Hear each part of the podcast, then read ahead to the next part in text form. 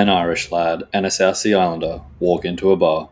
The following are actual recordings from their conversations.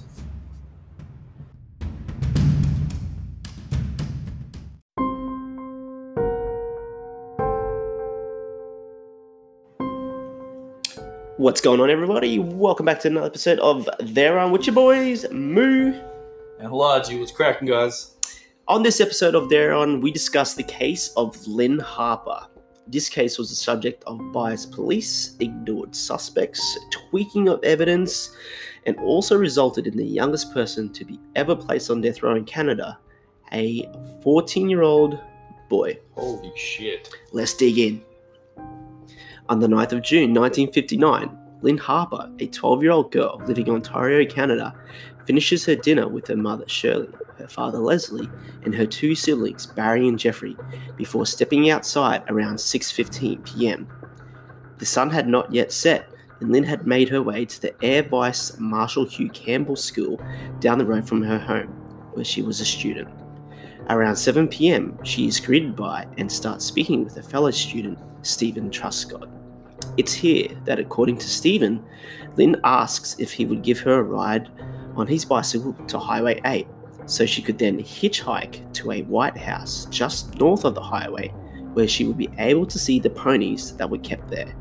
Steven obliged, and with Lynne on the handlebars of his bicycle, they set off towards Highway 8. Hold up, hold up, hold up. you thinking what I'm thinking? How is the parents like, oh, you finished your dinner, love? Yeah, no, we're 12 years old. Old enough. You go and play. That's the elephant in the room, I think. 12 year old girl allowed to.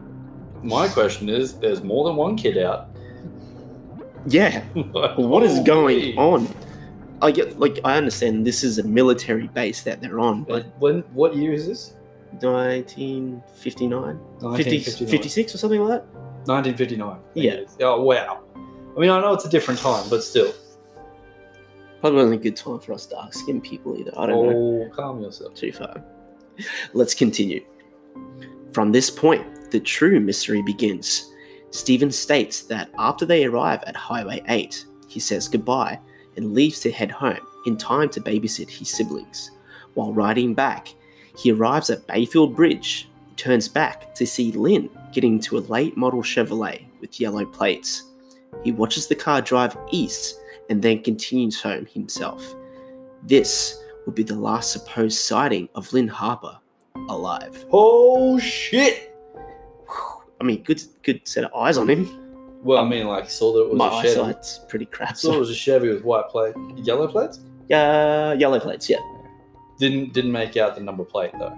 No, I mean, I guess the important thing is he turned back to you know see his friend, you know, see how she got, and then she gets into a Chevy. At I suppose. Well, I mean, like I mean, she's she's walking by herself at six fifteen anyway. she's so- walking by herself at six fifteen. She says, "Hey, this is what I'm going to go do."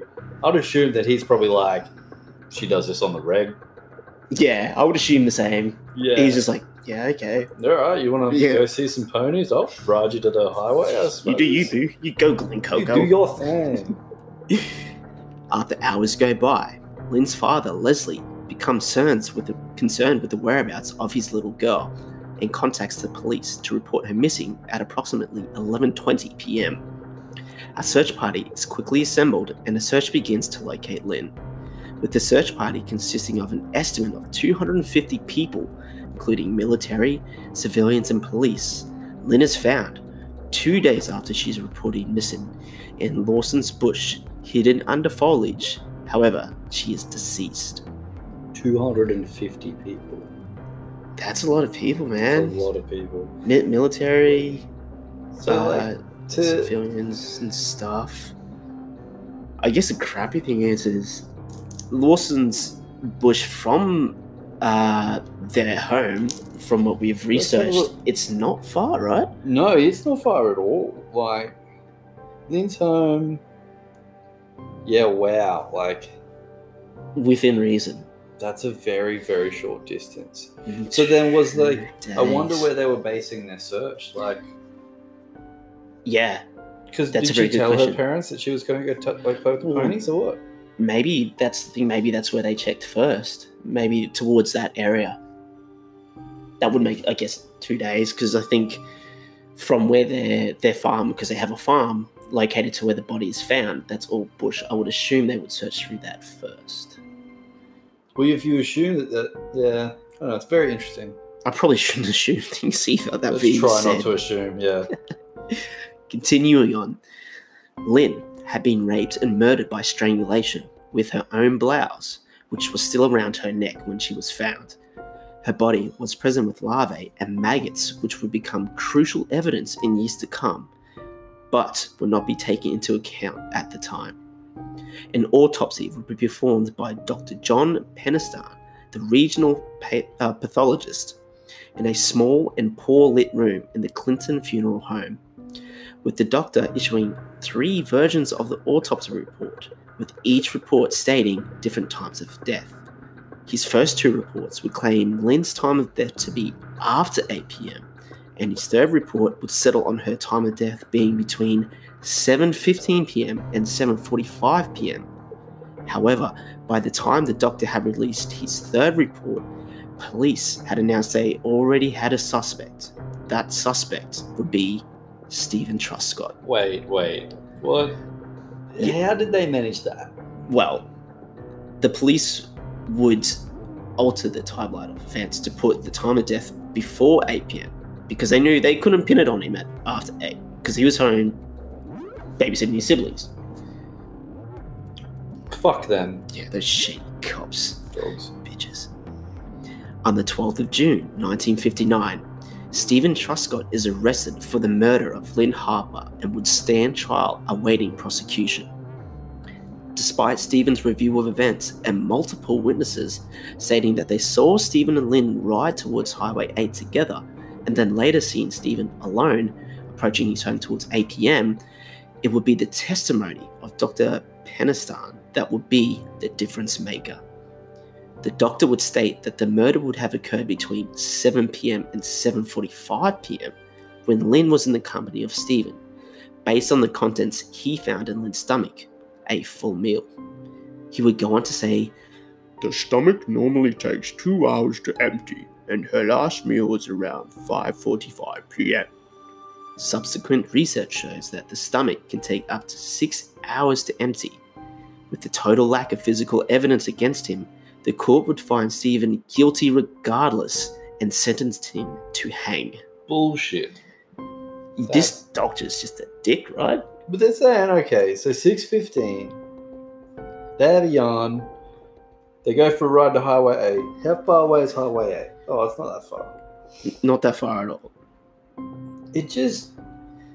It, So, uh, yeah, it, it's obviously these these times is from seven p.m. to seven forty-five. I think seven forty-five. He's he's crossed the bridge with her, dropped her off at Highway Eight, and then is seen going back. they're alone. basically assuming that he is a fucking ninja. Because, like, oh yeah, yeah, I'm gonna go over a bridge with her. I'm gonna come back alone, and she's gonna end up in a bush on my way back, but no one's gonna see me bring her back. yeah, Like, it doesn't. it No, just doesn't compute. It doesn't But compute. my mindset is this doctor's a dick. I hate this doctor. I hate the whole. I hate all the authority in this situation. Fuck them. Oh god, I hope things turn around. In 1960, Steven would have his charge commuted to life in prison while still proclaiming his innocence. It would not be until 1969 that Steven would be released on parole under an assumed name. Keeping a low profile, it would be the year 2000 when his case was featured on a documentary, The Fifth Estate, that his trial would be portrayed and seen as a miscarriage of justice. This drew the attention of the Association in Defense of the Wrongly Convicted, where they would file a successful appeal to have his case reopened the following year of 2001. Oh, wait on. That's that's interesting. So wait. So he was convicted and sentenced in 1959. Right, yeah. Um, he would, and then in 1969 Gets out on parole. gets out on parole under a assumed name. Yeah. So is that like, hey, we're gonna let you get out of jail? Don't tell anyone. That would suck, man. I wonder if that was their way of going, we fucked up. So to save you, save us, Oh, we're going to let you out. You can't talk to your friends. You can't do this. You're going to have an assumed name, different identity. Everything about you is going to be completely different now. And we feel guilt free. yeah. I I agree. They're like because they know they're in the wrong. They're like, "Uh, look, we stuffed up. Let's just give him out on parole and change his name. You know, he's still free. Yeah, technically, he's free. That's interesting. I mean, he'd, he'd have to cut ties with like Everyone and everything. Because you'd assume that if he if he fudged that up, that would be in breach of his parole and you go straight back to jail. yeah, yeah. Nah, at this point, I just feel sorry for the dude. Yeah. Yeah, Ah, they've just they've they've pinned him against the wall. yeah. No spit. Told him to take it. you, you take it. Oh, shout out to the guys that did the documentary though. Oh yeah, damn straight. Yeah, this is this is the power of documentaries. You know, shout out to David Attenborough. We, That boy. we yes, the power of documentaries is ridiculous. There is another one that we might go into another time. I don't want to give anything away. But it is ridiculous how much it brought things up and changed things in America to go investigate people. All right, that's what I want to see because these people need But investigating. anyway, anyway, yeah, let's get back on with this one. In 2006, at the Ontario Court of Appeal, Steven Truscott's lawyers would begin the road to seeking justice. The proceeding would focus on evidence that wasn't available to Truscott lawyers at the time of his original trial, as well as the presentation of new evidence. A review of the original autopsy was done and dismissed the findings done by Dr. John Penistan. This included the doctor's statement that Lynne would have died in a 45 minute window from her leaving her home. Blowflies, maggots, and insect activity on the body raised serious doubts that Lynne had died as earlier stated on the final autopsy report in 1959. New testimonies from original witnesses were also key contributing factors to the appeal. Karen Daum, who was 9 years old in 1959, had told police that she had seen Steven and Lynne near the railroad tracks just north of Lawson's Bush at about 7:15 p.m. She would later state she saw them further south. Another witness, Gordon Logan, who was 12 years old in 1959, original statement was brought back as evidence, stating that he witnessed Steven and Lynne cross the bridge of Bayfield together, and then, five minutes later, saw Steven cross back over the bridge alone. That, I mean, that was my thought too, I guess, Look, because the distance, it's not far, man. There's not much distance, so the bush is like literally in the middle of everything. So if you if you go up the road that they're talking about where they where they picked up, Right? right, and then they ride, they go over Is it over the bridge they go over the bridge to get to the over highway? the Bay, Bay, Bayfield River Bridge Yeah. to get to the highway. Like the highway is a considerable dis- distance. Yeah. Right. So yeah, like there's only a small bit of time that they're actually within the like within the area of Lawson's Bush. After that, they're past it. Yeah. Shout out to the pathologist who took over the autopsy and dismissed that dick doctor's first findings. But why wasn't the 12 year old and 9 year old's testimony brought up? Hey, that's a good question. Was it just like, yo, your kids, what would you know? Yeah, I guess. I mean, when what were things like back then, 1959? I wasn't alive, so I wouldn't. I would assume like, oh, your kids. What the hell do you know? This is the thing is, in an investigation, regardless of 1959 or 2020, in an investigation, anything that relates to the murder or to the crime in question, You got to treat it with respect. you got to treat it with respect. Yeah. Because you don't know what little lead or what little part of a lead is going to lead you to the successful conviction of the person that actually did the wrong thing. yeah. And this is in Canada. Damn. Nicest place in the world. Canada, eh? Shout out to our Canadian listeners. Steven's defense lawyers would also discuss the shady operations of the police officers who would make Steven their prime suspect, stating that the investigation had come to a halt and all other leads and tips were ignored. Here are some suspects that were ignored despite the history. 1. A convicted pedophile who was stationed at Clinton Bates, the location of Lynne and Steven's home and school, where an officer would later inform the court that he believes the man was capable of murder. Fuck off. They would have known that there was a convicted pedophile on base. Was he not interviewed straight up? uh, I mean, at this point, it's it's just got a reflection of the police officers, right? Yeah, professionalism. Yeah. case, yeah. Damn.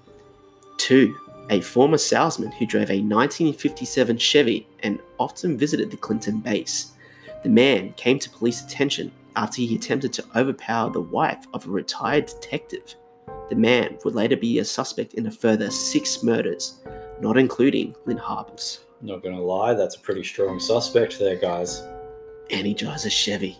Oh, well, well, but Chevy's coming back in. I don't know. I mean, like, either he's got the worst luck in the fucking world to be a suspect of six other murders, not including Lynne's, and drive a fucking Chevy around the Clinton Bays, or he's a pretty fucking good suspect. Can you just imagine if this dude was completely innocent?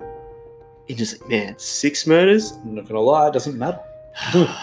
He was only a suspect, he was never convicted. This is true. Three, a convicted rapist who lived in a nearby town of Seaforth and worked as an electrician on the Clinton base. He has visited the Harper home before the murder to repair a clothes dryer. After Lynne's murder, he moved to the US, where he was charged with sexual offenses. And what did they ever say something about, like, hey, why did you move here? And he was like, nothing sus. I mean, yeah. You, I would I would assume I guess charged with sexual offences more than one. That maybe they're on his tail for a little bit. Would you assume? Maybe not. Maybe he's just like, I did a thing and now I need to go. Because if I'm in the area, I might get questioned. And I think surely uh, here again, I'm assuming the police's business. Would they not ask the family? Would there be anyone you think that maybe wanted to harm? Who has daughter? been in and out of your house? That's kind of like the last two weeks? first thing you would ask people, right? Yeah. Yeah. Shady. Has anyone new come into your life? Have you noticed anyone outside the door? Have you noticed blah blah blah? We should be cops. Well, let's not do that. 4. A minister who was later accused of sexual assault from his own adult daughters. One of the daughters informed police that when she was six years old, she hid in her father's car when he went for a drive. She claimed he stopped on the gravel road and opened his trunk.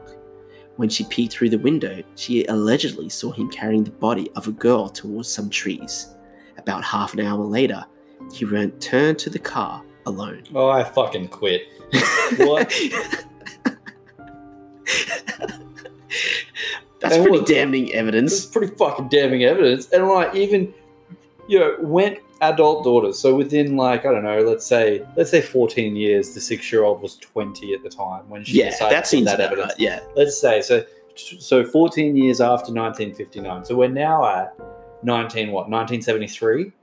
yeah, give or take. 1973 and could have turned around and went, hey, by the way, this is interesting. This is the area we lived in. There was a murder that was completely unsolved. Well, it wasn't unsolved. Someone went to jail, but there was a bit of controversy around it. My, I think my dad might be an actual suspect here. I mean, either way, her statement is, "My dad's carried the body of a girl towards some trees. Come back alone." Investigate that shit. Is that girl still there? Was it a girl? Was it a boy? Was it, a, it? She saw a body get put in a bush, and then You check that just- shit. they're just like, oh, okay. Whereabouts? Oh, well, we lived in this area, and that was probably like the only the only farm area in that area was right here. Oh, okay, that's interesting. And he's a minister. He he's probably he's a culprit behind everything. I bet you there's a secret cult in this damn army base. They're just they're just taking away little girls. That's what that's what's happening. I've busted this case already. You forgot your tinfoil cap. Yeah, alright. Anyway. In August of 2007, Steven will be acquitted of all charges and the following year will be awarded $6.5 million in compensation for his time spent behind bars. After all was said and done, Steven would have this to say. The Crown had most of this information 48 years, 2 months, and 19 days ago. The Crown chooses to not think about justice. It would almost rather appear they're more interested in convictions. I gotta agree with that last statement. Just, you know, That's a, it's a pretty good statement. And like, this is just one case. they, as I said, they pinned him up against the wall. No spit, take it. Like, A 14 year old boy. yeah, he didn't get like no chance in hell was he ever going to break that. Even with everyone's witnessing, like all the witnesses saying, "Well, hold on, this is what I saw. It doesn't really work with your story." The, the timelines have Timeline been tampered match. with. No, they didn't even tampered with. They didn't match. Yeah. They were, they've just completely ignored the statements of more, well, more than two witnesses that we know of, just based on the research that we've done. Yeah, The, the I guess, you know, the spacing from the home to the school to, we we know where Lynne's body was found. the people in the area that they probably should have interviewed, Yeah. the people of interest, other suspects. He, yeah, he's damn right. Like, all right, so what? Because I'm the last person with someone I'm convicted straight away. Fuck Yeah, you, like, yeah. He, they all they wanted. It's like, I wonder, was someone up for a promotion and they just needed to tie this loose end as quickly as possible to get that promotion? Like, right, maybe. And the police is like, maybe the commissioner's like, look, you solve this case, you got my job. like, sweet. it might have been we need like because they're on an, Air- an air an air force base like that's you know they have the bases and they have all the homes around them for the offices. Yeah, yeah, yeah. right so they're there so is it the squeaky clean Oh, it's um, like their image. reputation yeah it's an image thing well we've had a murder here that needs to be fixed straight away because we're the shit Yeah, and like the, this doesn't happen here the big boss man's like, I don't care what you do. like it doesn't Clean have, it up. it doesn't have to be a conspiracy it just has to be the well I suppose it's a conspiracy in a way but it's just a case of like there's been a bad thing just you, you got to fix this shit. Yeah. because we have a reputation to uphold that we are We're Canada. we are good, clean, wholesome people, eh?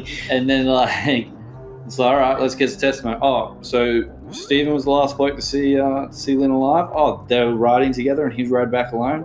Oh, okay cool. It looks like it'll be this guy. What do you reckon doc oh you have three? You have three different autopsy reviews and one of them says it was before sorry two of them say before eight o'clock you know what? he's up Here's a hundred dollar bill. Why don't you change that report? I, I still hate this doctor.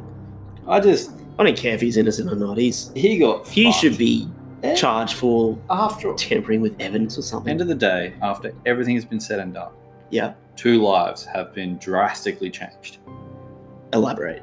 What do you? How do you mean? Well, Steven spent at least ten years behind ja- behind bars. After that, had a new alias where he couldn't contact his family or anyone. That's hard. You know, but Yeah, he got what six point five million or something out of it. does that make up for That it? doesn't compensate for losing your childhood, I guess. No, was Well, losing guess. essentially everything who Yeah. you are, and then being always looked at as a suspect. Yeah. he would still be looked at as a suspect. And I think getting out on parole, having that alias, as you said, you can't have contact with your family or your friends. he would still to this day be looked at as no no no no because of this evidence points him at this so he's always going to be a suspect in this crime Yeah. but the I just second life feel I feel the second life is the one that was extinguished Lynne's herself. Yeah Lynne's. Yeah. 12 year old girl just wanted to go see some ponies ends up fucking dead like that's shit Yeah. And it does no justice to her death.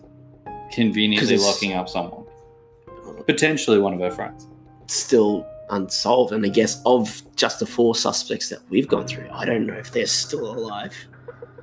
Potentially, if one of those are the suspects and they've passed away, Lynne's there's no justice for Lynne. there's no justice for Lynne uh, and it's shit And it's as you're completely right. Yeah. You know, I didn't even think about it. Two lives have, well, more than two lives have changed. well will family change, man. never yeah it's it's it's really it's a really bad situation and like stuff like this does happen you know like if you if you've ever seen the uh it's like a documentary sort of thing called making a murderer Okay, now I know a few years back you told me to, to to watch it, and I had watched it to a certain point where I was waiting for the next episode, and I just hadn't followed through. they were okay they, they basically same thing with what they've done with uh, Steven Truscott they basically turned around and went well this is really convenient yeah, we have reasonable evidence to say that he done it but we have no physical evidence so we need to plant shit or change things to make it so that that person is yeah. the criminal. You know? And this is just one single case in Canada. This is not taking consideration as you would see in like media and It doesn't take into consideration pop culture, you know, yeah, hundreds of different cases Australia even. worldwide. Damn. Hundreds of different cases worldwide where this happens. It's As dark as it is, I guess there are some positivities. Steven now um, has three children. Um, obviously, he was compensated. Doesn't help with the time that he's um, he's lost. Um, as dark as a case this is, um, hopefully one day Lynne's family can uh, get a bit of peace of mind, closure, maybe some justice is served. yeah, maybe some justice and some truth will come out sometime. Did they ever reopen the case? Try and find it again? I think they did. Um, they reviewed a few more of the autopsy details and things like that. But as you're well aware with all your research, over time, you know, evidence can be corrupted and, you know, things go missing. And now in our day and age, I guess we, we really have those advancements in technology. And I think that, yeah, it definitely would, would help us now if we still had some of that evidence. But, um, Yeah, what, what can we do? You know what? It was Uh, I just, I feel for the family. I feel yeah for everyone involved. this is a really sad case, but we, you know, you gotta. The one thing we'll leave you with is, what are your thoughts? Do you think it's one of the four suspects that you know that we've researched on, that we've read on, or Do you think it was Steve? oh, Yeah. Like I'm not saying I don't like. As I said, timelines didn't add up and all the rest of it. Yeah. But who do you think? Do you think it was Steve, or do you think it was one of the four that did it? What do you reckon? I'm I'm minister, bro. You go minister. Yeah, damn I'm minister, saying he does look pretty shady. minister, Doctor Pella, whatever the hell his name is, and the police. I'm calling it. They're a secret cult in that stupid If that is the case, it probably isn't that they're a cult. It's probably more of a small town. We got to look after because this is too much controversy.